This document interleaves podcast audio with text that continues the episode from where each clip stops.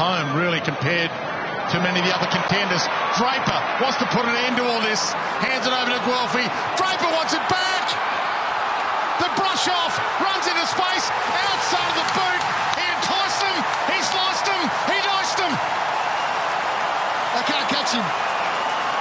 They can't catch him, Dwayne. He's off. What a goal. That's my favourite goal of the year, John. I've Yeah. seen some beauties, but at the moment of the match, this bloke, he is a fascinating player. He's just got such great self-belief. on the leaderboard as Draper runs out of the middle, handball to Guelfi. Oh, He's got oh, Draper, oh, Celtic oh, penalty, outside of the right. Got! Got it! Are you kidding me? Oh it's home. Oh my God! It could be goal of the year from Sam Draper. Extraordinary scenes and marvels. Oh, Oh! Oh! How good is that? Walking through this, Robbo. Unbelievable. Someone Wow, wee. has, someone has just pushed his button. That is incredible. He's grabbed it out of the ruck. He's handballed it, got the one, two, break the paint, another handball, sidestep, check side off the right foot. Yeah, on the and wrong check foot. side on the run for a big bloke. I, I was thinking Max Gawn, but that's better than Max Gawn. Absolutely, that's goal. In the Yeah, has to be.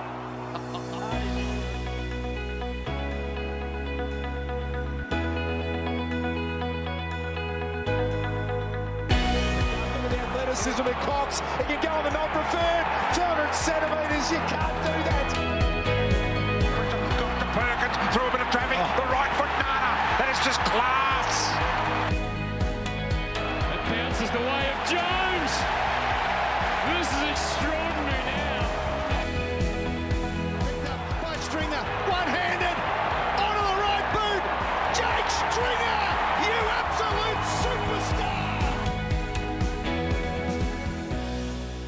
Welcome back to the Lunchtime Catch Up Podcast. The Lunchtime Catch Up Podcast is two blokes that have known each other forever who catch up most days in the Melbourne CBD for lunch to talk everything Essendon Footy Club and Sam Draper. My name is Grant, and with me is Scott. Hello, everyone. Good to be back. Uh, we're a little bit on Zoom tonight, so we're going to have the different audios. Sorry, but that's all Yep. right. Um, but yeah, it's we've won four of the last five, and it's the it's the Happy Happy Joy Joy podcast at the moment. It's the it is. It was no good for a good period of time there, and now it's all good. Yeah, it's uh, it's it. Do you know what? After the game, you know, obviously, I like everyone else, I watched a Sam Draper clip about thirty-eight times. I literally did. 37 and a Um, half, yep. Uh, but then I don't know if anyone else felt this, and, and I don't want to go too negative too early, but and it's not meant to my intention, but it's like this re- me weird mixed feeling of like, why can't we do that at the start of the? I actually, you know, when you look at, you know, when you look at, um, uh, like say 2018, right? Uh, in the uh, I think we are one and eight at the start. You know, sorry, for rounds one to eight in 2018, we were two and six, uh, and then went Yeah. and then and then won nine games after that. Uh, in ra- 2019, uh, rounds one to ten, we were four and six, uh, and then came home like a train. 2021, we were two and six. Uh, and then then came home like a train, and again this year. So I understand the Matthew Lloyd argument of I won't I won't be happy until I see Essendon in the first ten rounds be up there in the top six or six, Yep. eight at least. Uh, and it does feel that way. You there is like that part of me that goes, I'm so glad they're working things out, that they're playing a better brand of football, they're simplifying things. It's looking on the field, and I won't I won't lie. There's also a frustration that another year's gone course there is. past, and Yeah. and right now you're probably you know a, a seventh or eighth team uh, playing anyway in form, but you're you know you're 14th uh, because you you really dropped the ball the first 10 rounds. So it's but I, I'll go on the positive. We've won four last five. Um, Saints, Swans, uh, Brisbane, uh, and now Gold Coast. All teams around the eight, in the eight, or you know, fighting for the eight. So you you can't ignore it. Uh, they, No. and they towed up the Suns. Let's face it, it was a it was a forty eight point win, I think, in the end, but it felt like seventy five to me. It felt like Well, it, should have been. Should have been, It should have been with the amount of the amount of points we on the field and how much ball we had. It was it was quite dominant. I mean, they really only had ten minutes of football in the first three quarters. The Suns that if they played a half decent brand, um, but we were just smashing them. Uh, so and they had everybody. They had everybody in like that. We were we were dominant in all positions. Zach Merrett just back to his All Australian best. Mason Redman. I mean, we'll we'll go into more into Mason Redman, but good lord, that man's on fire. Um, Andy McGrath, same deal. Dylan Shiel, like Andy McGrath with twenty nine. Like that's that's that's big from Andy. yeah, it was in the Um, coaches' votes today. He's in. The, it was third. Absolutely. Uh, and it, I thought the first 10 minutes of the game, he set the tone. Uh, yeah, oh, he, was, everywhere. He was everywhere in the first 10 minutes of the game. He set the whole tone. Uh, he was so dominant across the whole ground. And uh, Yep. yeah, I thought he, the change the change in his disposable, mate. The the coming from we halfback, yeah. lamented, yeah. we lament last year the the attempts to make him a midfielder, and look, he can pinch it in there, fine, right? But he's got enough talent to do that. But his disposal as a midfielder was always across his body, rushed, hurried, not taking advantage of his ability to hit targets. And when you're playing him off a half back line, he just he gets the ball, he moves laterally out of trouble. He turns, he can hit that 20 meter target every single time. And he's come back with 79% um, efficiency. I thought it would have been more than that. But Andy McGrath, man, that's that's 106 points, and that's that's worth its weight in, in gold. Yeah. with between 29 and 34 on your half back line. Like that's that's incredible. Yeah. Look, I don't think we can go on without mentioning a certain play that happened in the last Are we quarter. going early? Are we, go- we, can we go early well, it, it, it's the intro of the whole show. Uh, that was the most insane thing I've seen. I and I say this sincerely. He's not just an Essendon player. That's the most insane thing I've seen a ruckman do in my time in the AFL. As far as Nick, just, Nic Nat. I've Nick never Nat's seen a play like that. Nic Nat's burst out of the center, and Nick Nat's taken not- a not bounce. gone and all Nick the Nat's way, finished on. it and- No, no, no, no. He's just whacked a hoof into it, or he's he's hit somebody on a lead, and good on Nic Nat, right? Mind you, Nic Nat hasn't done that in a lot of games, but um, to to a burst out of the pack like he does, and Scotty and I on the way home in the car, we were saying, "Gee, Sammy Draper, when he gets the ball." In his hands, he puts meters on people. He's generally really fast. He's a fast dude, man. The guy's six foot five or six or wherever he is. when he celebrates, And- he's faster.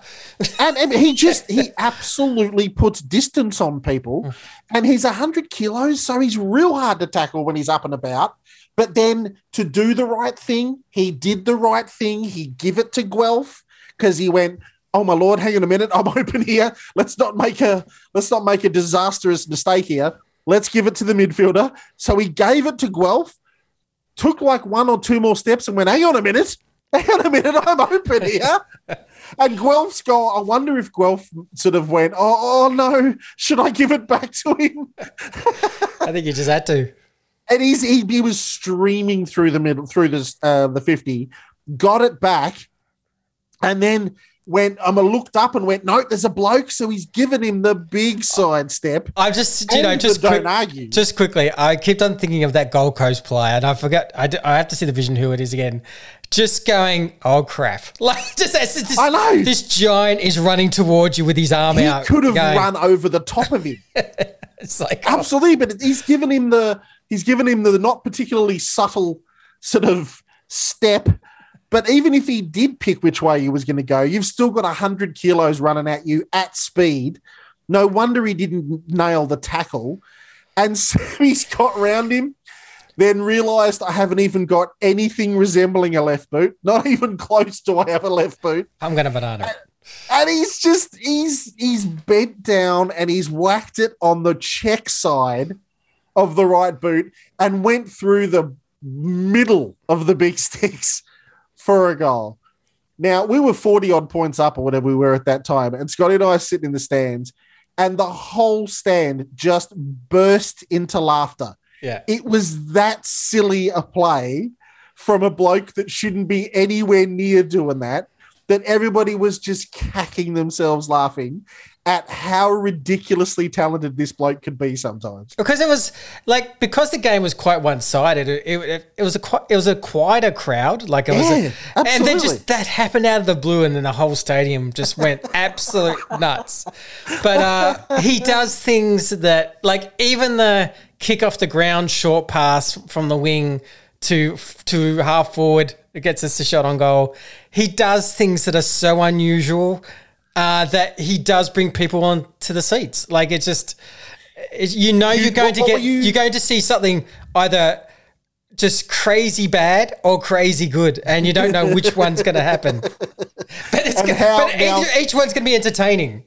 Absolutely. And now we won't we won't repeat what was said, but what where was the footage? The Twitter footage of Truck's reaction, Scotty, that you showed Oh, me? the F off. Yeah, yeah. The uh, the oh get F come on he's just giving This us is a- Zach Badger and Stringer just cacking themselves. just laughing their heads off. And you were you were telling me, Scotty, now when um when your favourite and mine, the wonderful uh, Walla, um, retired just recently, you were saying that he was our he was our genuine marquee bums on seats because you wondered what he was going to do. Was he going to go left, right, kick a goal? He was he's our real showman in the mm. in the game, right? The guy that and he brought kids to the game, Walla. Absolutely, yeah. Like the person that genuinely puts bums on seats just through being talented, right? And you sort of went, oh, look, Jakey on his day is awesome, but the package is just, he's all about the business. The man is about business. He's about kicking goals and throwing his hands up in the air and being the package. And that's all good. For, that's all good stuff for the package. But I tell you what, Sammy Draper is a entertainer on a footy field. He's got the mullet, which is the, one of the ruder hairdos I've ever seen in my life. Um, he just he leaps frog. He he literally leapfrogs people uh, on the field for just no reason. It's still, Um, and it's still a crazy play. I know you just say that, but it's there's still a play that he's actually leapfrogged Dylan Shiel over his head. I know, and I still go, that's still the craziest thing I've seen on a football field. But that's for for no reason. They literally for no. He could have just walked up, given him a big bear hug and a kiss, from what I see on from Sammy. Um, but he's just decided, I know what I'll do. I'll just leapfrog over the top of his head. So look, he's he's now genuinely the bloke you almost want to just come to the footy to watch, just in Yeah. case he does something weird, something incredibly unusual like that. And I mean, what I mean, what the club would, you know, unbelievably love is he's such a great bloke.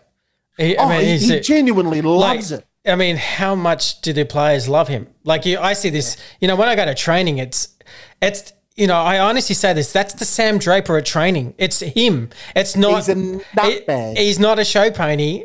In, No. in that sense, that's him. He's just himself. I've seen him do some really weird stuff at training that I just killed myself laughing at. Uh, and but that's him. That's just how he is. So, you know, and it just the players just love it, and you cannot help be energized around it. And you know, um, I mean, You wait till you see- yeah, have a look at him in in every like when we win, right? Have a look at him in every circle when he's singing the song.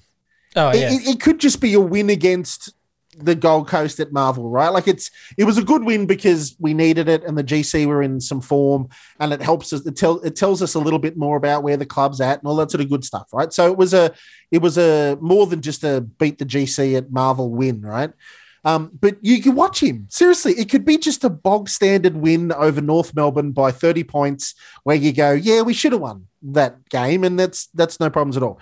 Sammy's getting excited. He's throwing the power raid in the air. It's like he's won a premiership every time he sings the song in the circle. He is he's he's a weird unit. I love it. And Scotty was saying you've uh, uh, he was put. I haven't actually listened to the opening of the of the pod just yet. We're sort of filming. We're recording this in separate pieces. Um, but you said that you put all the different calls of uh, of Sammy's goal at the start. yeah, yeah. It's just, I, I mean, even just speaking to after the game, they they said, "Tell us about the goal." Goes well. I just got free and I freestyled. Then I just really freestyled it from there. To be honest, I, I wasn't thinking. I just freestyled. whatever, he- he ca- whatever, think. whatever came to pass came to pass, and that's how he plays. Like I wasn't thinking about the what I was going to do. I just winged it. Uh, but that's how he is, and that's why we love him. Uh, he's Love- he's one of the good on you, few players that can do a horrible turnover and I still oddly enjoy it. Like because the turnover is so bizarre in nature, like that I can I can What genuinely laugh and then it can be a hindrance to our side. But I'm But actually I'll laughing. tell you what, you ask Sammy, and he was going for goal. That weird thing that he tried that did not come off, and he kicked a huge airy. He'd be sitting there going, "I almost got that. Yeah. almost got it. Oh, I, I almost got it." But the, the big importance in, and if we get half serious for a sec, he kicked three goals up for the first eleven or twelve rounds. And Yeah. and we were like even on the podcast saying we've got to get him more involved and he's got to be become a scoring th- threat. Now he's kicked seven goals in six games, and you know that development side of him, it genuinely makes him a much more dangerous player when he can do that, uh, and he starts kicking goals. He's kicked ten for the year. Yeah, 13 possessions, mate. 13 possessions. Um, uh, what is that? Again, just a couple of marks. I mean, I reckon those two marks were his two goals. two big marks. Yeah. Yeah, two big marks, two goals, but two goals, one man, and that's is he is he going to get twenty five touches in a game? Probably not. But two goals, one out of the big unit down in the down in the forward line. You just want him to be a scoring threat. And uh, like, I there, there's been some debate, but I really like his tandem with Phillips. I I think Phillips is Absolutely. like Phillips again. Obviously, he scored a goal. But watch Phillips, watch him just put a knee and jump all over the opposition ruckman. He is so physical with the opposition ruckman that I, I've said this before. I really think he tries to wear down the opposition ruckman, and, and obviously Jarrod Witts has clearly won hit outs this year against most of his opposition. For us to almost tie it was like a really big win, and I think we had a great uh, plan to really jump into him and jump all over him. And, and you watch Phillips; he was going jumping early. Did it a little bit to Bro, uh, Brodie Grundy once too. We deliberately jumped early to almost off the timing. Uh, of of and he did it. I thought he was really important. He may not have got a whole lot of stats, but he No. he he supports Draper, who is still an, a very inexperienced player who started AFL when he was 16, 17. Uh, he supports Draper perfectly and, and, and ma- matching, making sure he's physical when he's in the ruck. So when Draper's there, Draper, you know, he's not, you know, Witts is not, you know, Witts is t- clearly getting tired getting you know getting beaten up a bit, uh, and, it, and Drapers can jump all over him. So it's a really good tandem at the moment. Uh, I really like it. So Yeah, it's interesting. I, I look at the stats, and I mean, we've got the first four blokes, right? We've got Zeret, Redman, McGrath, and Shiel. Then Touk got his 28, and that's that's fine. Um, 64% efficiency because he had um, uh, Calder's hanging off him every every second of the game. But then they've got Noah Anderson and Lukosius and Brandon Ellis, right? Uh, Markov with 18, Swallow with 17. But if you look at if you look way down the bottom of the stat count, Sam Day and Levi Casboult had six and five between them. you know, six touches. it's a perfect segue. I was just about to say this. Thank you for that. Uh, Hey, I was about to say, look, there's a lot of talk, and we'll talk about them. eh, You know, the midfield, the halfbacks.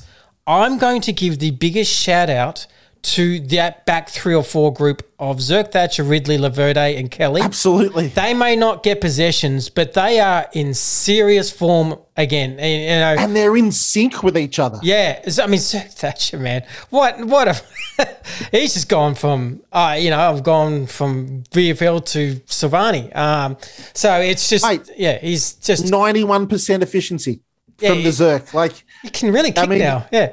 he, he really can. And I, I, I think, wouldn't you love to have a chat with him, mate? Wouldn't you love to say, mate, what's what's changed? Is it just, have you got a Definite bit self-belief now. Yeah, yeah. yeah, I mm. agree, mate. And he's, he's doing really important backman things. Like, I mean, one on one, he's he's he's holding his own. Like I thought, there was probably four or five one on ones between Laverde and Zerk, and I thought, oh no, they're out of position. You know, it was one of those classics turnover, and then they get caught out, and they both just.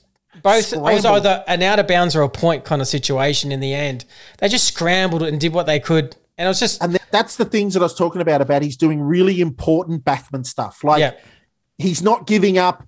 He's trying to get his hand on the ball just as a last minute lunge or a dive, or but better than that, he's stand he's staying on his feet. Like the the forward, I noticed a couple of times. I think he was on day or somebody, um, and they were running backwards, and Zerk was trying to get there, was trying to get there, was trying to get there, and Day's put his hands up, and Zerk's got there at the last second. Where Day thought, I'm going to mark this, I'm going to fall over backwards, and and I'll take the mark. That's fine, but Zerk stayed on his feet Yeah. because sure you made the you made the spoil, which is what you're there for, and that's great. But then because you were on your feet, he recovered, got the ball, and started the backline drive out of there. I, mate, I I, Yeah. I love to see it. We've we've we've loved Zerk for ages. Me personally, a lot. I've loved um, Zerk, And, and sorry, to see him grow is incredible. and we're finding out the we're now getting the Kelly that was traded that we thought we would get. Uh, Kelly, you know, whether we used him wrong and on, on the wrong roles, and maybe there's a bit of that, if I'm being honest. Uh, now they've kind of said, no, Kelly, you're our stopper. You're, you know, so he went on Cameron, obviously obliterated Cameron, but Izak Rankine, he he totally destroyed it. yes, it Absolutely, I mean, yeah. Uh, and he's in form too, Rankine. He's Yeah. in form. He's a decent player, and he's in form. I was just thinking, even at the start of the game, I was like, oh, the key here is stopping Rankine and Ainsworth. And McGrath went on Ainsworth, and then Kelly went on Rankine and just shut them out of the game. And you know, they're serious weapons to have when they're on song that can really help us. Uh, well, I mean, they only scored, what, 55 or something? So, Yeah, absolutely. A blob from Ainsworth got nothing. Yeah. Um, and uh, yeah, Rankine got 11 and got one goal, one 45% efficiency. yeah, like yeah. that's again, that's because Kelly is either on your hammer or on your back at that particular moment. Another one that I want to um I want to call out too is that Ridley just keeps he plays on everybody. He plays on monsters. He plays on uh, athletic guys. Hang on just a minute while I have a quick cough. Do, do, Excuse me. Uh, yeah. Um, he plays on monsters. He plays on the quick types. He plays on the tall guys. He plays on the small guys. Rids kept um, Mabior Chol, who on his day is a is a, a decent footballer, yeah. handful. Mm. He's a handful. Wildly athletic. He can run like the wind. He's got good skills, and when he kicks at goal, he's half decent. Eight possessions for that bloke, right? Now, that's a lot of that has to do again with how good we were in the midfield and not allowing the ball free flowing into the back line. And I think we've said that a million times. Now, Mabior scored a couple, fine, but 37% efficiency, mate. Like three marks, um, one handball, and seven kicks. Now, that's that's brilliant from Rid. So I just Yeah. he is the he is unsung. That guy, he really is. Yeah, well, he's, week. he's he's helping. He, he's finding his form again. Too. I mean, let's be honest. He was out of form for a bit, but yeah, obviously with the with up the field playing better and playing more accountable. Absolutely. Yeah, but and what it does is is then as we go up the field a bit, then lets our halfback go loose, and then Mason Redmond, man, oh, he's going to win. just give him the Crichton now. Give it to him. Yeah, I mean, there's going to be Shields coming in with a late run and Merrett's coming in with a late run, but I feel Yeah. I feel like underneath, I feel like Redman's been like this for about like, like 14, 15 weeks rather than Yep. eight or nine kind of thing.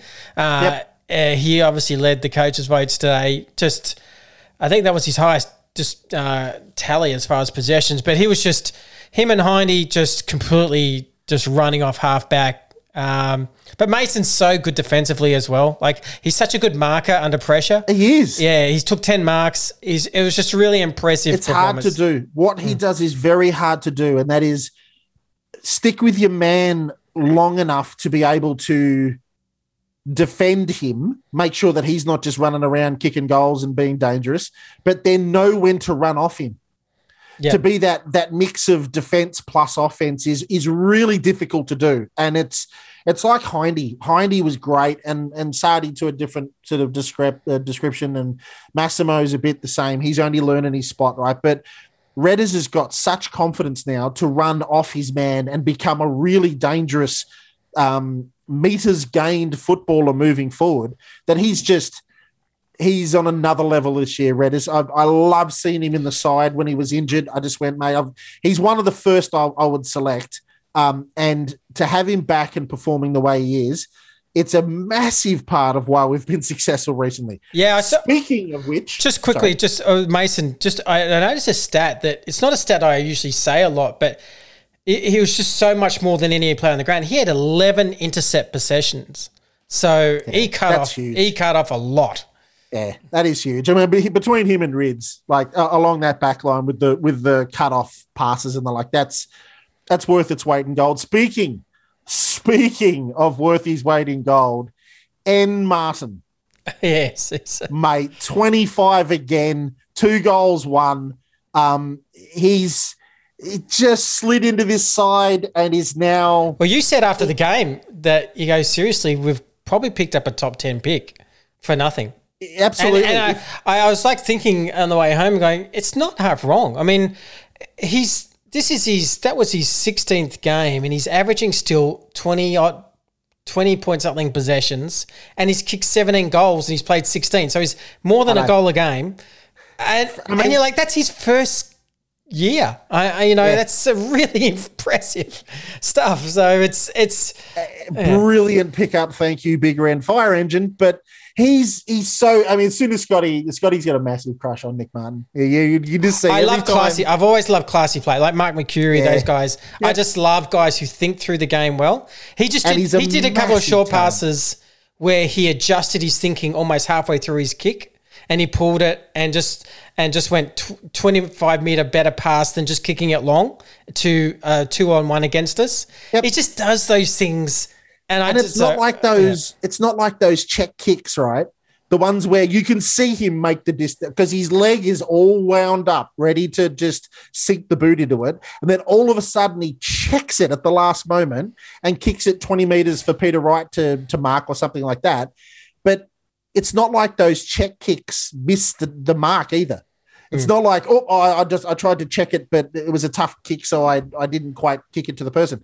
He hits targets. He hits targets everywhere he goes. He pops up and looks for a goal. He's very very good kick uh, uh, kick at goal, and another two point one goals. Like it's just yeah. it's incredible from Nick Martin. Yeah, he's just yeah, he's a godsend. Really, it's just like it's just um one before one more before we go to the break. Uh, Yep. it's a big one.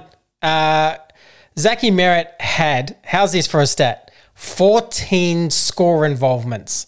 Yeah, that's, that's- that's when we when we said three weeks ago Zach Merrett has to start impacting games and not just doing these little one meter handballs that are, are turning into nothing.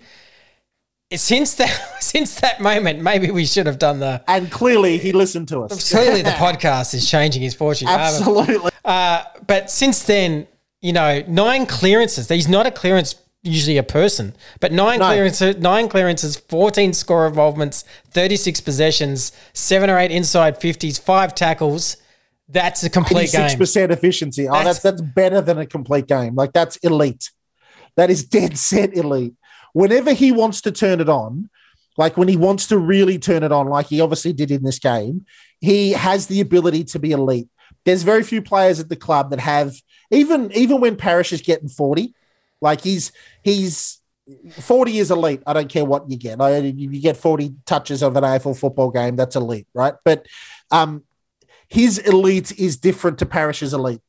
Parrish is just sheer, utter weight of numbers. The man was everywhere. Yeah. But Zaki is inside 50s, clearances, passes, uh, score involvements, 86% efficiency, 36 odd touches, mate. That's that is utterly comprehensive. Could you imagine that the midfield coach um, or truck just coming up to Zach after the game, giving him some feedback on his game? What do you say to that? Other than Good job. yeah, what, what I mate. I, I got nothing for you. Yeah. I got nothing for you. You do that every single game of your life, and you'll be the world's greatest midfielder in history. So, yeah, incre- incredible game from Zach. Look, we'll go to a break. I'll give you a um, a heads up, Grant, that we've got new ad music coming up tonight. So All right. you won't know. You will know one of them. It may come later. You won't know this one, but just bear Is with this it. a hit pick? Is this, a Scotty hit pick? this is a this is our hip side. You'll say that. This is a, this, All right. This is us. Yes. Nice. So, see you after the break. Under God, but we kill like the son of Sam. But if you feel like I feel about the son of man, we will overcome. So stand up. We shall not be moved, except by a child with no socks and shoes. If you've got more to give, then you've got to prove. Put Put your hands up and I'll copy you. Stand up. We shall not be moved except by a woman dying from a loss of food. If you've got more to give, then you've got to prove. Put your hands up and I'll copy you. I said, put your hands up and I'll copy you. Put your hands up and I'll copy you. Welcome back to Countdown. Scotty, who are we listening to there? They're the Flobots, mate. They're fantastic. The Flobots. Okay. Flobots, stand up. Great song. Um, Stand up, do yourself a favor. All right. So I want to talk about the guy that, and, I, and I'd, I'd like to say it, the uh, oracles that Scotty and I are. We picked it. We picked it last year, last week, sorry, but even last year, but last week we picked it and said that this guy was due a big one Oh, we did on the on the Patreon Thursday show. We said on the Patreon Thursday. Yep. Uh, lunchtime catch up podcast forward slash or Patreon forward slash lunchtime catch up. Go and check us out. Three dollars extra content. Um, we said Jakey Stringer is due. was due. He's due a big one and like or a, or a big Jakey Stringer performance. and thank you very much for Jakey. Um, he steps in with a lovely four goals too. Yeah, it's uh you just I just feel like uh he's he's this is not gonna last that long, him being quiet so long. Uh, and like Yeah. it's not like he was probably top four or five in my view, but he just you know, he kicks four goals too and just looks so dangerous. Um he, he does look a little lost sometimes, right? A little lost. He, he just, but I think, and I don't think he's got hundred percent clarity on his role either, right? But um, four goals to Jakey will not be denied. He, No, the no. man will not be denied, and he's uh, awfully dangerous. He is incredibly dangerous whenever he touches the ball, let alone if he is within 50 meters of the goals. Jakey is still able to take games away from people. Yeah, no, it was a really good game. I want to give a shout out to a guy who had 10 tackles. Uh, and I must admit, at the start of the year, he wasn't in my best 22. Uh, Ooh. but, but he has seriously made me into a big believer. And he's now probably, if you're the top 10 players picked, he may be in that top 10 straight away being picked as Guelfi. 10 tackles Oh. as a small forward, man. Absolutely. Uh, huge effort. Um, he's kicking, also kick, kicking goals in the recent weeks. His pressure, his efforts. Um, yeah, it, it's just what can you say? He's just turned his career into something really worthwhile. Um, everything. The man can do everything. Yeah. like you can put him anywhere. He chases people down. He takes marks. He's great. He's much improved overhead, but he chases. He uh, he is Ed Neely. The boy is Ed Neely. Yeah, look him up. Um, he doesn't look anything like Ed Neely, but such the um, that's the worst comparison I've ever thought I've, that, I ever. true. But he's the he's the Will Purdue. He's the Will Purdue. He's the Ed Green. Neely. He's the Jamon Green of He's the, the- Essendon Footy Club, right? And I he is in my top six players picked. I want that guy. I swear, I don't want to hear anybody ever say again that oh we've got to bring in somebody who's the first person to go out. Oh, it'll probably be Guelph. No, no way. He's way too valuable at any end of the ground. I reckon you could chuck him through the mid every now and then, but at both ends of the ground, he is worth his weight in gold. So a, a- huge game. For Have you have you seen the tape that's on his wrist? No, what did this? So what, he what has have we got here? he has tape on his wrist that he puts on uh, before he goes out to every game, and he writes the same thing on it, and it just says "Do your job."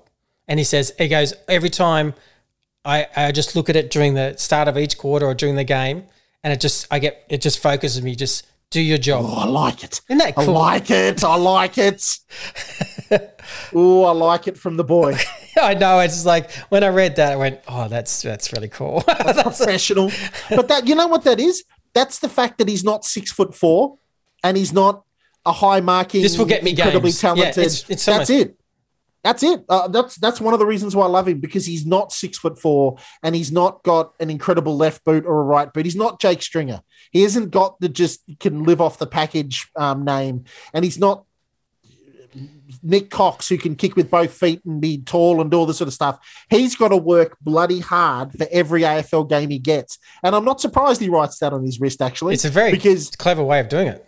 oh, it's an incredibly workmanlike performance in it. But that's actually that's that's minimizing his effort. Workmanlike is not right. He goes about it in a Yeah, yeah. yeah in a workmanlike nature, but he is he's He's tackling ferociously. His effort is incredible. He's all over the shop. And you're right. He the man does his job every single time he goes out there. It's another one where the coaches would go, I don't know what to tell you, Guelph, mate. You just do what you're doing. Continue on with what you're mm. doing. And and a guy who you know you could say is following that lead in the midfield is Jye Caldwell because Look out for Jye. Look out. He's he's changing the. Uh, Robert Shaw was on Footyology and they were just, he was discussing it and said uh, he made a really interesting point. So he said, you know, this is really interesting. He says Truck's got a nice little dilemma happening on his hands because he's going to have Parish and Perkins available in you know, Yeah. and, and and he said you've got a guy who's come in because of Parish has gone out and filled Parish's role, but he's done he's got a completely different kind of role where he negates the opposition star but picks up twenty odd himself. And he said, I would actually say that's actually adding more value. And he goes, and it, and it, what it does is it balances the midfield group really well because Essendon hasn't had that kind of player. They haven't had the, uh, you know, the skillful running Damien Prevel all in one kind of body. Uh, he's strong. He did a play, uh, and I tweeted it out. So if you go to my Twitter, he did this little. It's just a small five second clip, and you go to my Twitter if you want to see it, where Sam Draper tapped it down, and eh, you know, I'll shit. I, I'll send it to you after the after this Yeah, rant, so you're gonna where he's looking at two. He's made sure he's got himself in between the Witts and Touk Miller. He's just positioned himself so well, and then in one hand he's basically holding off Touk, Miller, and with his other hand the ball goes to ground. He sees Hobbs running behind him, so he's got the. You can see me on Zoom. On one hand he's holding off Touk Miller, trying to get the ball, and with his right hand grabs the ball and scoops it between his legs, and Hobb gets it behind it for the clearance, all in one play. I never, I didn't see it in live, but it was like, oh, that is so clever. Like that is really like that's that's some serious game. Uh, so it's just Absolutely. yeah. So he, you know, where continuity is his best friend. That's 16 games. He's played.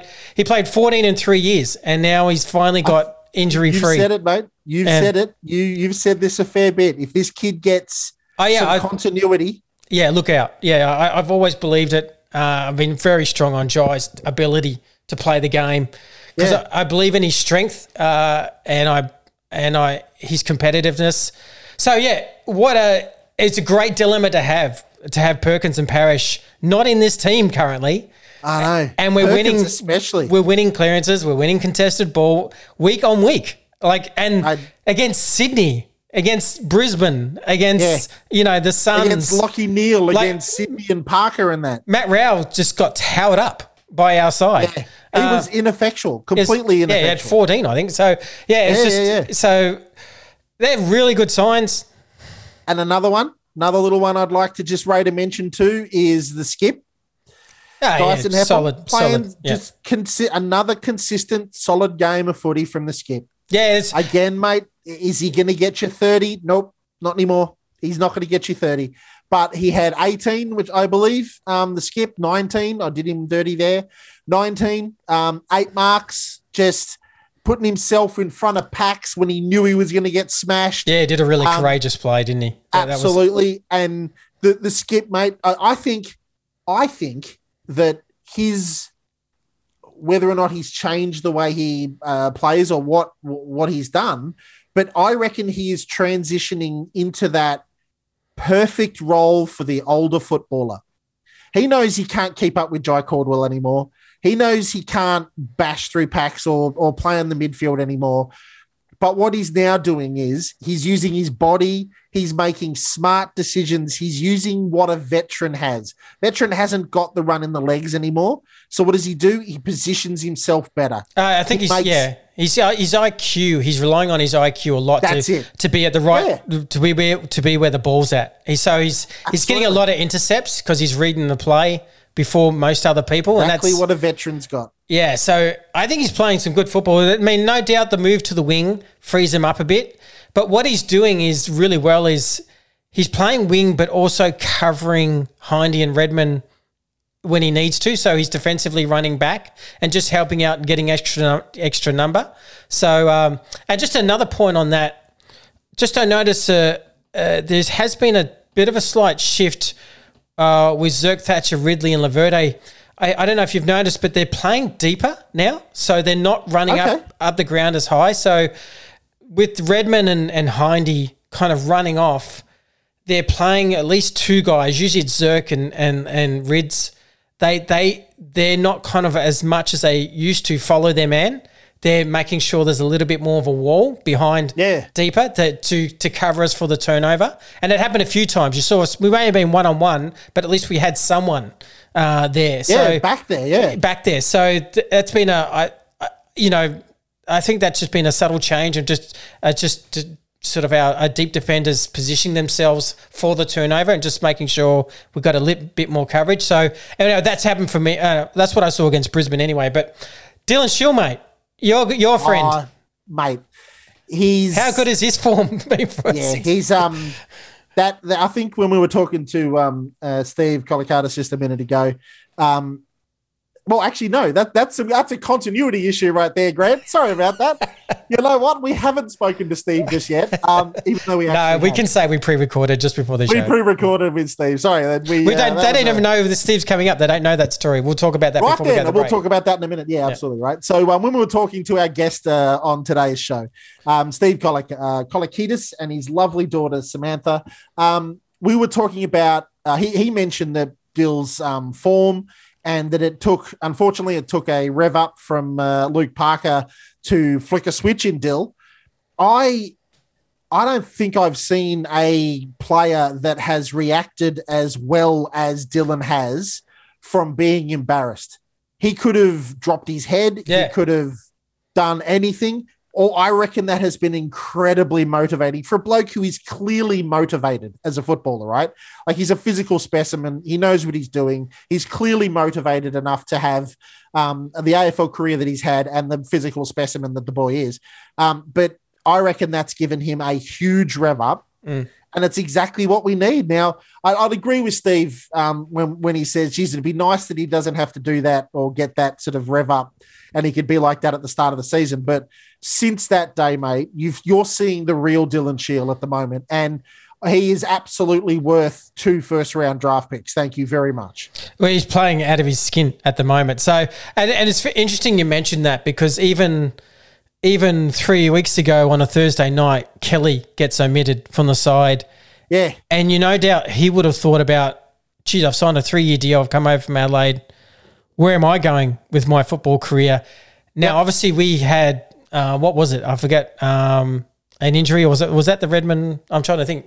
We had some sort of, and he had to come back into the side. Yeah. Um, and and and so he- and then he played on. So they gave him a task to do go on Cameron. But even that, that's another example of it's okay to omit some guys, even though it- I know it didn't end up happening. But no doubt from that Thursday to the Saturday, he thought about his career because he's a completely different player. Like he's had two weeks of destroying his opponent, and and it just you know it's the message is it's okay on a Thursday night to omit someone, Uh, Absolutely. and to say find some form. You know, and get used to it. We're going to need to in Yeah. the future. We're going to. There's going to be some hard decisions because Archie Perkins and Darcy Parish walk back into that side. they are immediate selections. The second they are available, they are immediate selections in that side, and two people have got to go. yeah, it's and it's not an easy one, is it? I mean, No, and that's the thing. Like those those decisions, like you said, it's okay to drop people. Like it's okay. It may be Snelling. I mean, that's amazing to say, considering he finished uh, so high in the bloody Crichton last year and had an absolute gun of a year. But it could be Ben Hobbs, who since I've I declared him to be not re- not ready and shouldn't be playing and all that sort of stuff, he's done nothing but performed extremely well, right? Um, but it may be him. It may be him and Massimo. it could be it could, could be Sam. Durham, could be uh, you know, it, Could be Sam Durham. I- and it- and they're all we're all talking good plays, and everyone's probably jumping through the microphone. You go, well, Going Durham? No way. Yeah. but yeah, well, tell us who are the two players because Truck Somebody has to. Truck really likes Perkins and wants him in that side ASAP to get some games. Yep. And parish is parish. And you're like, well, now we have to work out how and who if there's no injuries. So it's a unique situation where Yeah, yeah, yeah, we would have literally no injuries. So that what makes it even a harder call. Um, but yeah, some when you're a healthy list, there's some really good players that will play VFL that Absolutely. don't, don't deserve to in some ways. No. But but other players are just known as top tier, and whether it's And again, it's it's Massimo. If Massimo, if it's Massimo, it'll be because the kids played what two, four games of AFL football. Yep. That's it, man. He's he's the first in, the last in, first out. Unless you're just utterly irreplaceable, or like Nick Martin or something like that. But you, yeah, I'm, I'm going to be very, very interested to see Everyone has to play. Everyone work. has to play well. You, there, there basically is. Everyone has to have that tape, that Guelfi tape on their wrist this week Absolutely, man. Jeez, because uh, how long? How long till those boys are back? well, Perkins is is 50-50 for this week. Like Okay, so, he could come. He might be available by Thursday. Now, Parish is still two or so weeks away. okay, fine. So Perkins is the next rank player, whether they go cautious or, but you know, they did say last week it, it might be just this week that and he'll come back. So um, yeah, it's it's an interesting, it's a very interesting selection coming up. If if we Oh, just keep having no injuries, Absolutely. I, I'm not sure how they're going to do that. Yeah, it'll be it'll be a lovely problem to have. It'll be and uh, look, it is an interesting uh, injury report too because obviously we saw Hobbs hurt his shoulder. Now he, he managed to come back on, actually play some midfield and Yeah. and again just dove all over the place. So credit to him. Uh, but you always want to, you know, after the game, how is his shoulder? Now Massimo looked like he had a uh, an injury as well. one. Where uh, it's a very hard one to read. It looked bad, but there were some reports, you know, it might not be. There's some that it is. So we'll, I'll just wait to the what the club says on mass. Um, he and there was a lot of debate about should he have been omitted. Um, I think Truck actually just explained it best. He just said after the game, just said he just wasn't 100 percent right to go. He said he was he was enough to go to play some VFL, um, but he was inhibited with the corky as well. He said it was just the doctor gave him the clearance that he he can't have a further injury from where he's at. Yeah, just just keep the legs moving. So, so we just decided to try him in a new position, just try him up forward, just have see what you. I didn't know as a junior he played a bit of forward, so I didn't know that myself. So one of his old one of his old coaches said that he kicked seven goals in the game and is really electric up forward, and knows just Wouldn't doubt it, man. He's quick. yeah, and doesn't real quick and doesn't miss. Like he's just really accurate with that awesome boot. with that yeah. kick. So, you know, I, I actually see it's a smart play. Like as you go, well, what happens if we just suddenly have, you know, we have a pretty good half back line, Hindy and Redman and McGrath uh, and Kelly, but we have a sheer shortage on the other side uh, as far as depth. a small, dangerous. What happens if he just forward. breaks out in the game and kicks three or four and and you go, well, okay, well here's there's there's a little hole that we could fill. I mean, it's it's just worth trying. It's like he's just his first year. Like it's he's he's going to stay on the list for a while. He's got all the talent in the world that you don't delist. So he's he's going to be on this list for a long time. I actually liked it. I liked the saying, we'll just find you out, see where you are as a forward. Absolutely, man. That's one of the benefits of of having a young kid like that. He's only young. What is he? Twenty. 20, yeah. Um, twenty and like twenty. Check him out, man. Like chuck him, chuck him forward. See what he. Who knows? Maybe he can. Maybe he can't. But I mean, I don't know. You were you're also saying on the way home we were we were thinking about the Davy boys and are they going to be um, Cyril and Cameron and and Eddie Betts from game one? Probably not. They're going to take some time. Like Wanganeen, it's been it's evidence that he's going to take time as well. So if you've got Massimo who can perform down there, then whack him down there, especially if our if our back line is solid. And then the second somebody needs a rest, or heaven forbid, knock on wood, somebody gets a knock, um, then straight back down he goes. Thanks for coming. Yeah, exactly. So, yeah, so really, I mean, it was a really good team team win. So uh, I, we've gone on quite a bit. So, but it was Oh, Roger that. it was a, it was a really good team win. Um, good to have uh, momentum. Uh, we've got the Pies coming up this week. Pies have won eight in a row. I hate that. I uh, hate that. That feels like they've won six out of six of those under ten points. Um, I think they're a little bit right for the picking. Uh, I'll be honest. I, I, I don't rate them. I just I look at the how are they winning these games, man. I, think- don't understand. I think they're doing a little bit of us last year. I think they're they they've got they've got really good buy-in to the coach. They got maximum effort from every player, and they're scraping through games. But they are a lot of it. I think you know all credit to them, but they're playing. No, as, no, no credit to they're them. playing really hard. Like they're just playing hard, and sometimes they're getting they're, well, not sometimes they're getting a lot of wins just from effort. Um, Okay. but I just wonder. I thought there was some cracks against Adelaide uh, of them just tiring, uh, and you win eight in a row. I just got this funny feeling they're they're they're right for the picking. Uh, Okay. so uh, it's a good good time to put a guy on Nick Daicos. Just by the way, uh, I mean, look, I I hate Collingwood with a passion that burns very very deep. Now, even I've got to admit, who the hell is this kid? no, it's a fair Good effort. lord! I mean, he is a hack, and he will remain a hack whilst he has that jumper on. His dad could go a little bit. I'll give you that. It's just a touch. Wow, man, forty odd touches, and as a Three bloody goals. nineteen year old, wow, it's just. I mean, I don't rate him at all, and he's a hack. But forty touches and three goals, man, that's getting the job done at nineteen years old. Yeah, good, good strategic game coming up. Um, and it was interesting. I The, hope- I the Adelaide, the Adelaide coach, the Adelaide coach said after the game they regret not putting a lot of work into him and tagging him now. Of course, they do now, but um, Good. But- we'll just get Kelly to absolutely just run a shoulder through him, and we're job done. it was there. Rob Shaw actually suggested McGrath goes to half forward and tags him out of the game because he's a defender, right? He plays off half back, so you got. Oh, does he play off half back? Yeah, yeah. He's he's playing the. Remember McGrath in his first year? He's doing the same role. He's just a Okay, fine. Yeah, yeah, yeah. So, but Rob Shaw just had an interesting one and just said maybe move things around a bit this time and actually have McGrath at half forward and just completely shut him out of the game. Because I I think Guelfi is a good defensive player, but and, Yeah, I- and yeah, this yeah. is not a negative. He's not a good run with play. He's tried that before, but he does get lost watching the ball, um, and he can lose his man. Um, where McGrath can be that real disciplined.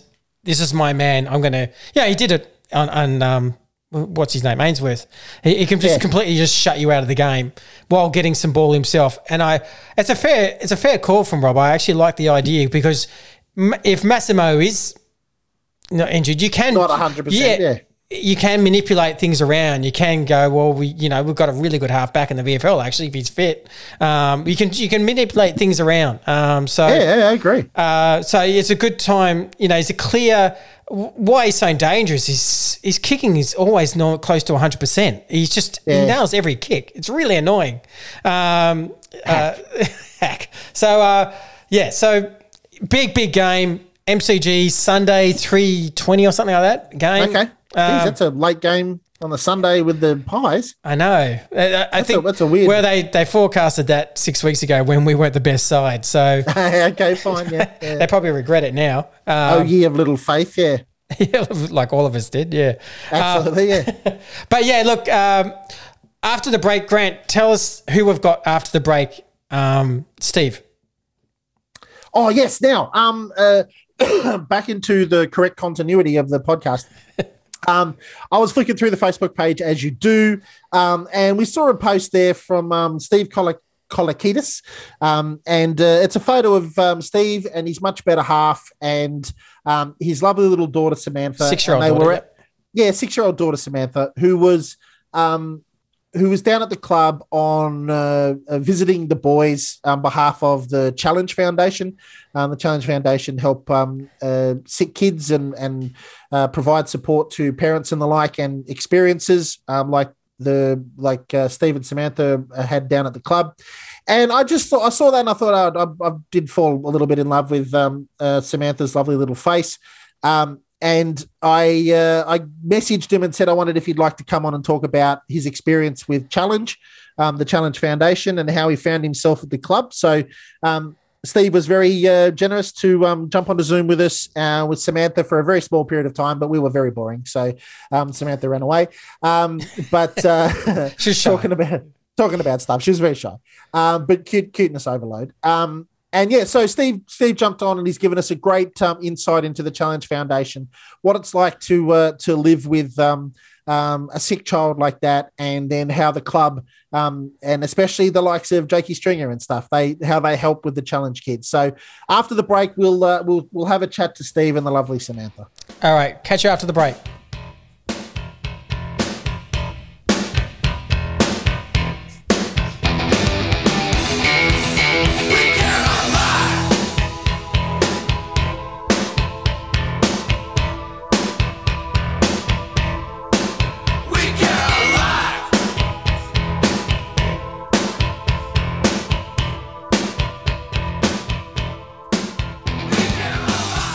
Welcome back to the Lunchtime Catch Up podcast. Now, joining us on the podcast tonight, we've got a really special guest um, and his lovely daughter. We've got uh, Steve Kolokidis and Samantha Kolokidis.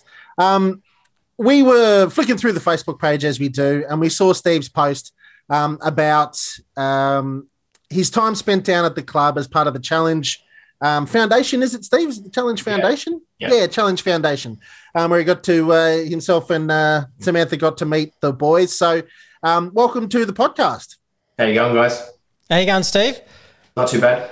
Look, so good to for you to uh, have you on on the show. So it was a yeah, it was a post that my myself and Grant you spoke about and uh, and said we haven't really talked about what maybe happens behind the scenes at a club. You know, this you know we we we rightly or wrongly maybe judge players on on field actions, uh, but it's great to have stories about off field, and, and you know you have your own uh, story to tell. And uh, look, we'll be very transparent. You know, both myself and Grant haven't had uh, an impact of of a needing a, a challenge foundation. So I think for us, it's just can you tell us your story and how Challenge got involved and and, and how then the club got involved?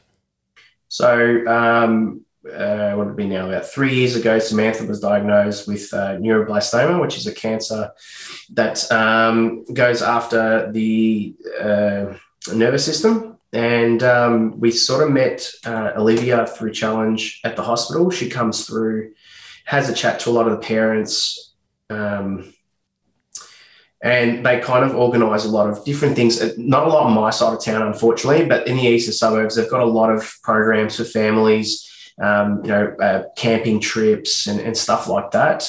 Um, and one day she came through and um, she's like, "Oh, tomorrow we've got to, you know, we're going to have." Um, some footballers come through. Are you a bomber supporter by any chance? I'm like, yeah. And she's like, all right. So uh, we're going to have Jake String come through. I thought, all right, cool no problem. You know, cheeky, cheeky me said to my wife, "All right, tomorrow instead of us swapping over, I'm going to stay, and you can and you can stay home for an extra day with the, with the girls." So, nice. yeah, so uh, met Jake then, and um, my understanding is he's um, very heavily involved in, in challenge, which um, yeah, it's.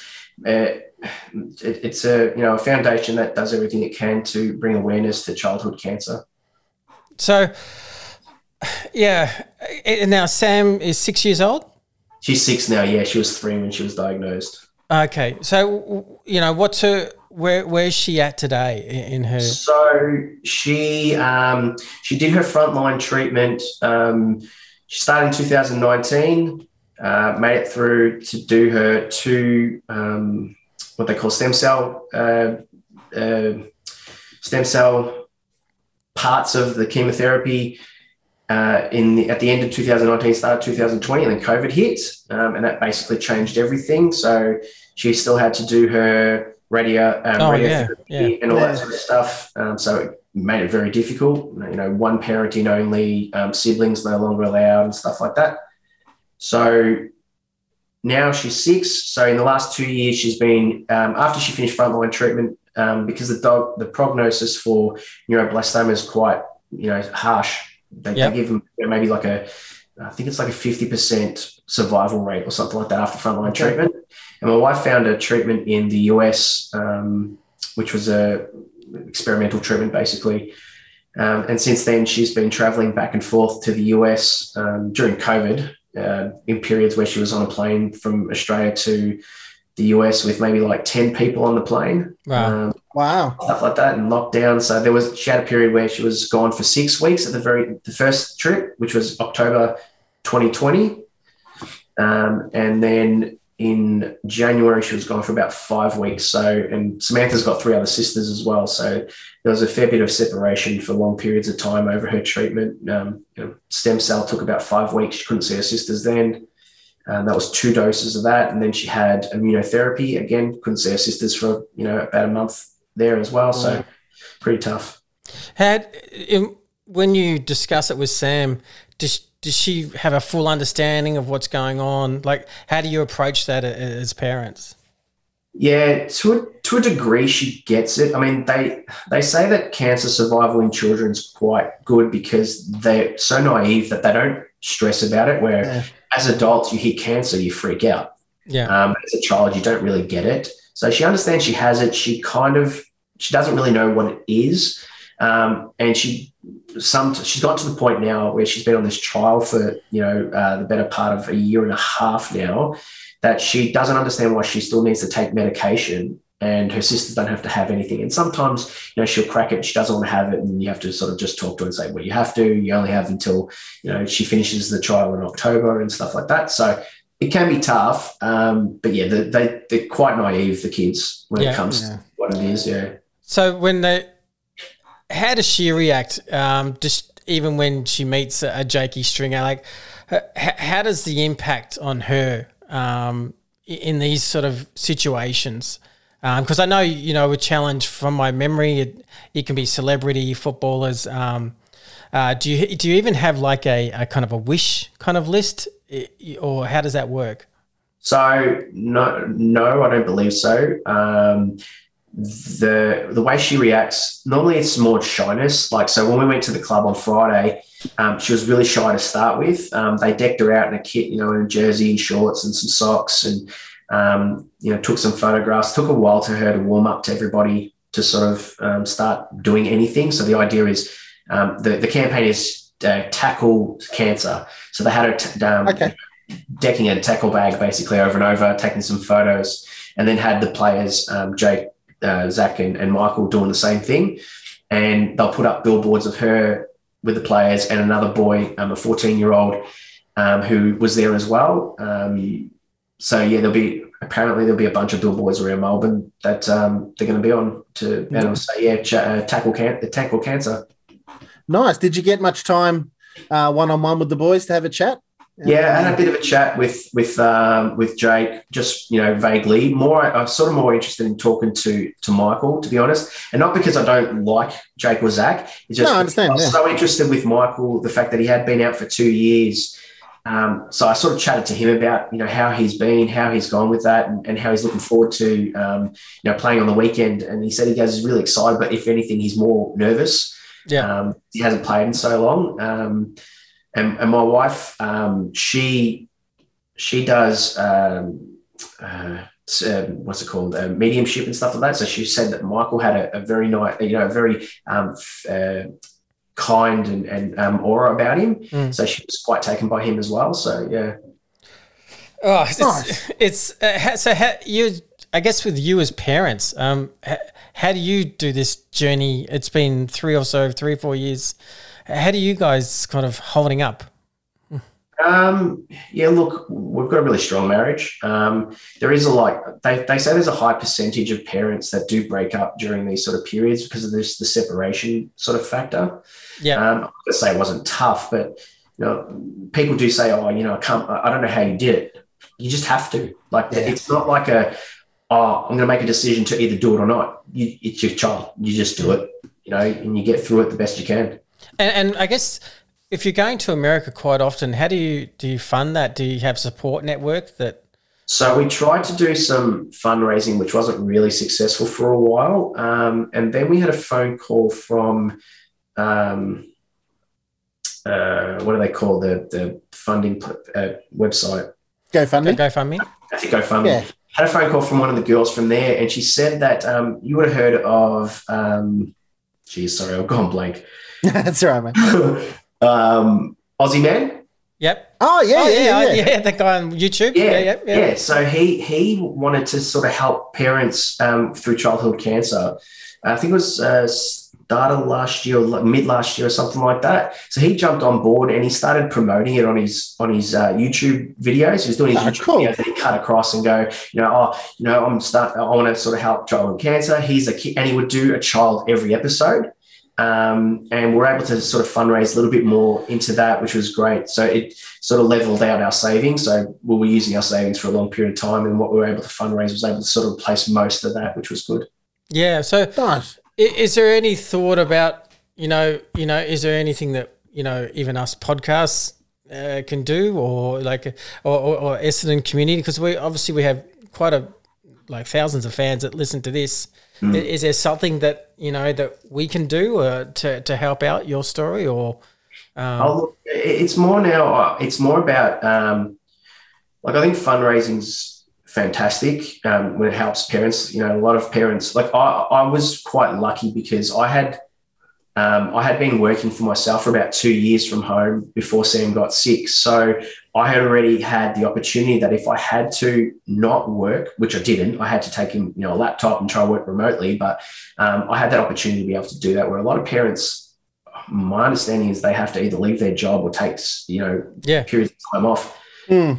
It's it's not a five minute thing that you can go and just take a day off to you know to, spend a fix it. there. It's it's such a long sort of um, journey. It's you know minimum twelve months, sometimes eighteen months. So for a lot of parents that don't have that opportunity and they have to leave their jobs or put their jobs on hold, then what happens is their income disappears as well Just- and dries up. yeah. So, um, and then I think what we found was because of COVID, um, the support at the hospital has started to dissipate as well. So, Sam was at the hospital last week um, for a, for a checkup, and I was talking to her oncologist, and she was telling me how you know the flu season and COVID in general has made it quite difficult. Nurses, like senior nurses, have, have quit. You know, Yeah, uh, they've got sh- staff shortages Stress, yeah. using juniors and trainees in on, you know in all as- areas of the hospital and they have a fifth floor that's being built and i said you know was telling me how there's not enough beds. I said well what's going on with the fifth floor? You know that's been built being built for the last two years. She goes it's not finished. And even if it was we don't have the staff to support the amount of beds that are up there. Yeah.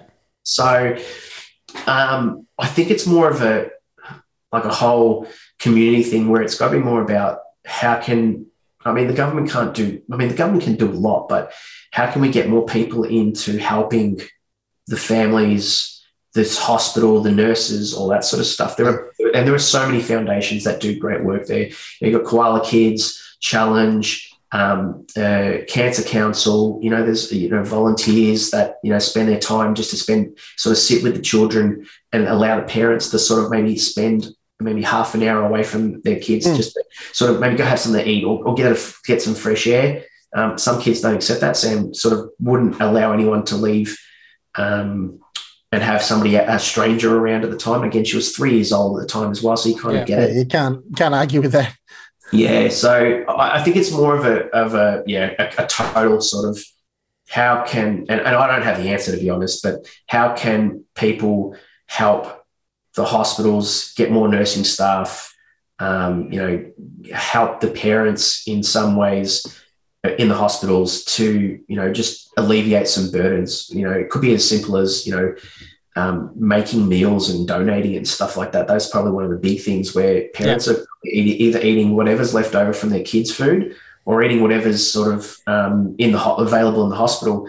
That's, that that's not that's not really highly nutritious. I mean, not a, not a lot of it's that bad, but um, you know, I know during high dose, I ended up putting like six kilos on just because I couldn't do anything, couldn't go anywhere, and I was just Yeah. eating the food that was there. You know, so I think those are sort of the, the parts that me and my wife have sort of noticed and thought that would be really good to sort of like we've even thought about at some point we want to try and start doing that as well. But until Sam's finished her treatment, we kind of want to just concentrate on her Yeah, understand. and, and not risk maybe us getting sick and then putting her in, in any sort of danger because she's still immunocompromised.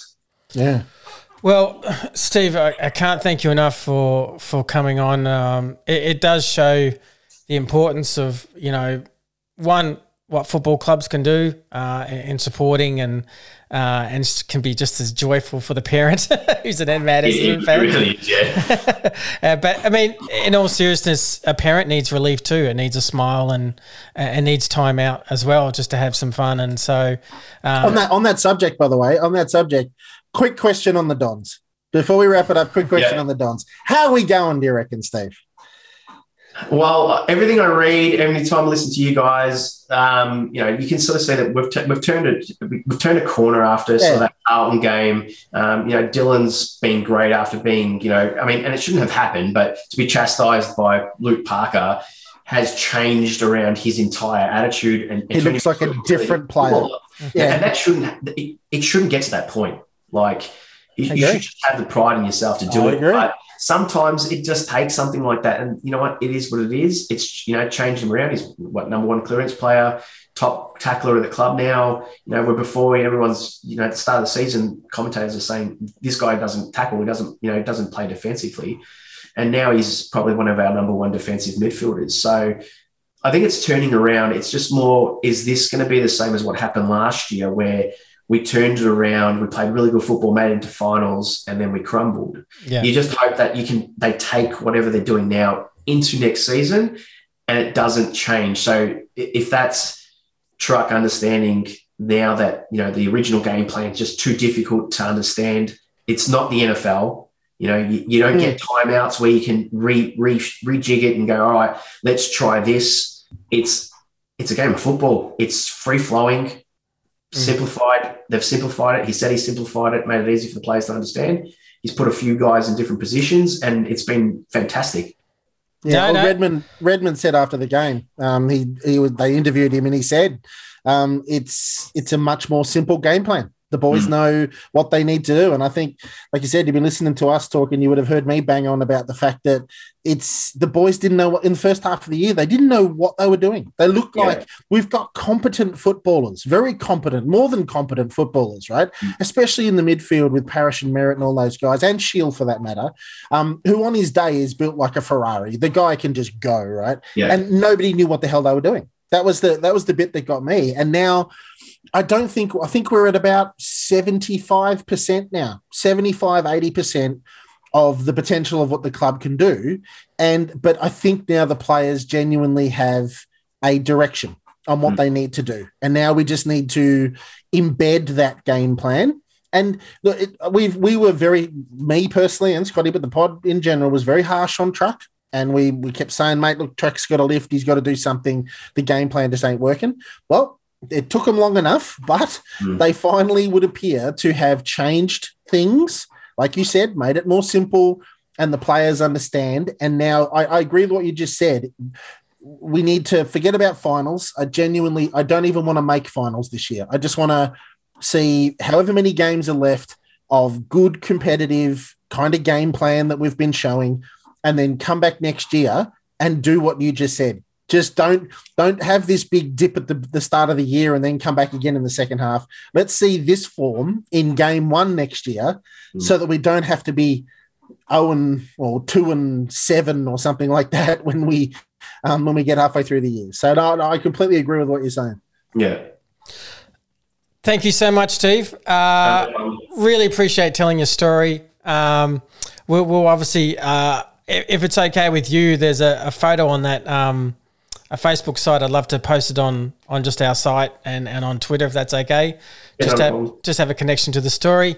Uh, yeah, and and we'll um, we'll see. You know, if the Essendon community see what we see what we possibly can do as well. So beautiful really really appreciate your story and we uh all our thoughts uh are with you and with you and Sam and, and the whole family and your and your Yep. your very supportive wife and uh, we wish you all the best. Thanks so much. It was nice thanks talking to steve you. thank you mate. mate See you later. bye-bye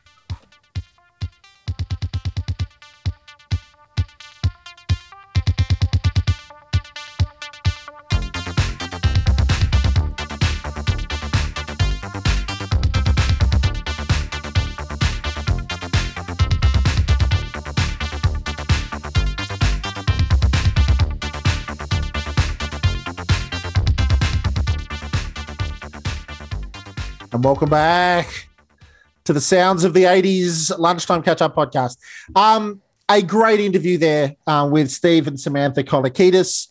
Um, a really good, um, a really good piece of information there on on what it's like to have um, a sick uh, child um, and the good work that the Challenge Foundation and the Essendon Football Club do um, to help out those kids and and and mum and dad for that matter, and give them a, a good little experience. So it was it was a great uh, a great interview and to talk to Steve and Samantha. Yeah, I mean, I really um, heart goes out to him. Just uh, she was so cute. I wish people could see her, but she's so cute. Yeah, absolutely. Yeah. Um, uh, and just you know, just is to you know the commitment to go back and forth to America and and Yep. and invest so much of your savings and time and and, and you know. Uh, you know, it's just a credit to them how much they love and, and and you know just committed to Sam and and and you know just wish them. You can't just wish them well enough.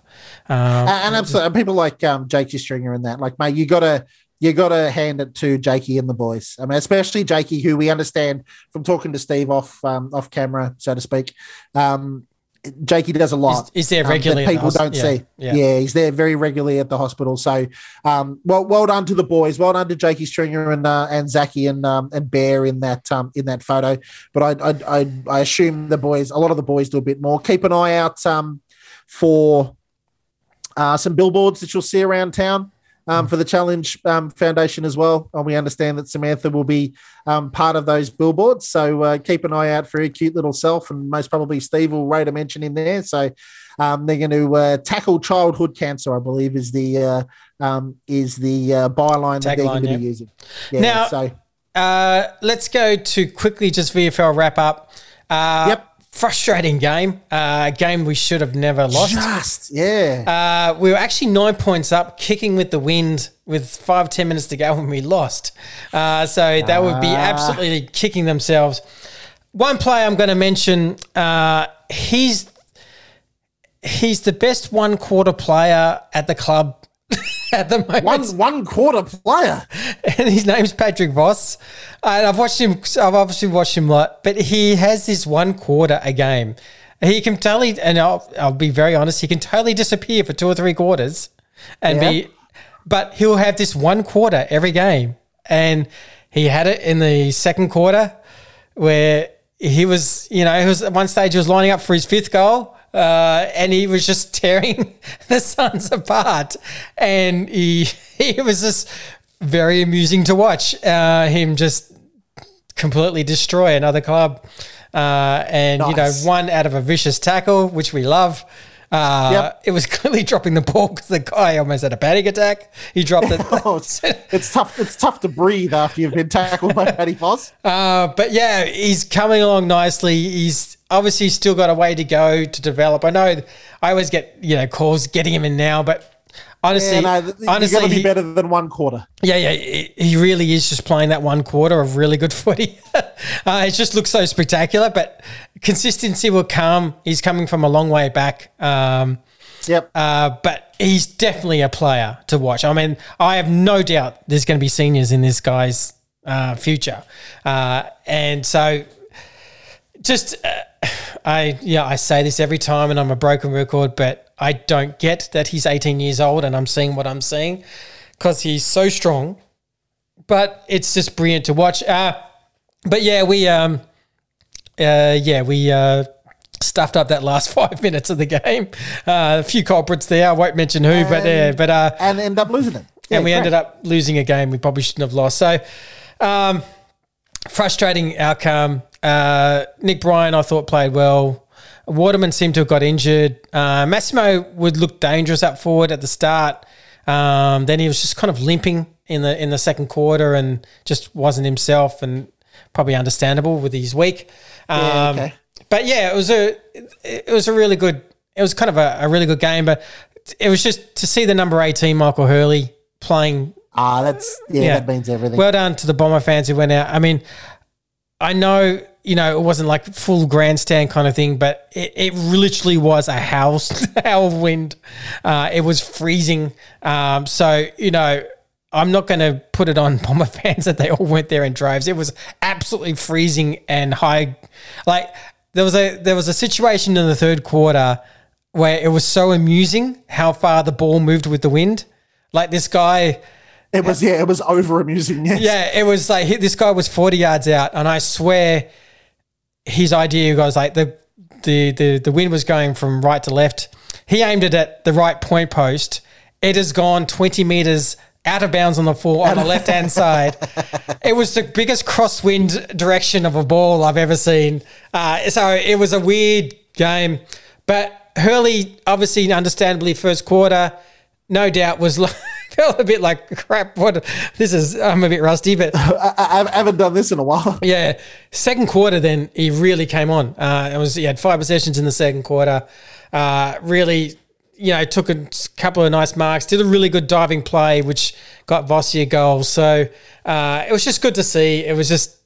It was a good day all around. Like even I know we lost the VFL, but just to have that Hurley thing Yeah. come back and then you know you head to the car and head to the stadium and then, then see us destroy the Suns and then you see Sam Sammy Draper do what he did. It was just a good day of football. was- it's- it was a good vibe day. Absolutely, man. Like, yeah, we've there's been a lot of days during this year where we've gone, damn, how are we going to do the pod? Like, you you, you play on a weekend. What am I gonna say? Yeah. weekend. Yeah. what are we going to say? And mate, that this weekend was not it. Sure, we we lost the VFL, but you got Bear playing. It's great. We've got another win by the boys. We just like they- they're changing my mind. We're just we're ticking along. We're doing the right and propers. And now it just would be if oh if we could just get the f- dirtiest of dirty AFL clubs. I don't like them and I want to win. I think we all The- next I week. know. It'd be great week, if we beat Collingwood. beat 'em. Oh man! And again, if someone like Caldwell or McGrath or something just keeps Daicos to ten possessions, that will be just eat it, eat that Collingwood, and we we we got the win. I lid lid will have both hands on it. And Grant will tell me, and Grant Grant will tell me off. So I'm sorry, Grant, but uh, a bit of a shout out to Scott Pendlebury on his 350th. That he, he's, no, he's- no, there's like he's been carried his whole life. He's played 17 good games in his entire career. He's a champion Bucks and footballer. Eddie, Uh, Bucks so and Eddie. credit to the game. Carried that Uh, fantastic for his entire career. he should go and do some more Powerade bloody adverts and then and then sod off. Basically, he's a better than average footballer, but that's it. So yes, a lunchtime catch up podcast sends our love to Scott. So uh, Yeah. thanks everyone. no. So uh, yeah, thanks everyone. Uh, have a have a great week. Uh, enjoy the week, um, and we'll. This is us signing off. Yeah, absolutely. We'll talk to you on uh, Thursday, Patreon. Three bucks um, a month. Uh, what is it? Uh, Patreon.com forward slash lunchtime catch up. Don't check us out there. We do a Thursday night show, um, the team selection show, and then we do, unless it's at silly o'clock at night, um, we do a post game reaction show um, directly after the um, the game, um, either directly after the game or the next day. Um, so check that out as well. So um, some extra content each week. So check us out on the Patreon page. But thank you everybody for listening. Um, thank you very much to Steve and Samantha Kolakidis. Um, and we will talk to you guys very soon. Thanks, guys.